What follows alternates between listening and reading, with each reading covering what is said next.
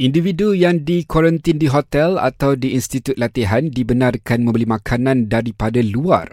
Jelas Menteri Kanan Keselamatan Datuk Seri Ismail Sabri Yaakob, hal itu dibenarkan bagi memenuhi permintaan serta selera individu terbabit.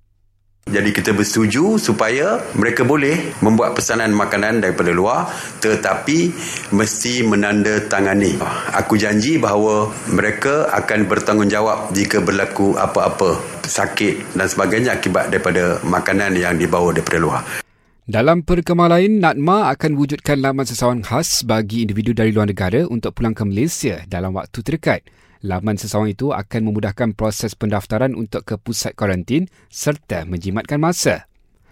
Sementara itu, kerajaan negeri sekali lagi diingatkan agar tidak membuat arahan mengejut seperti menutup taman awam serta sektor perniagaan bagi membendung wabak COVID-19 di negeri masing-masing. Tegas Datuk Seri Ismail, pihak kerajaan negeri perlu minta nasihat dan pandangan dari kerajaan pusat jika ingin berbuat demikian berdasarkan Akta 342. PDRM tahan lebih 90 individu kerana ingkar arahan PKPP. 82 daripadanya dikenakan kompaun atas pelbagai SOP seperti tidak memakai pelitup muka. Dan akhir sekali, kerajaan berkata seramai 322 pesakit COVID-19 berjaya dikesan melalui aplikasi MySejahtera setakat ini.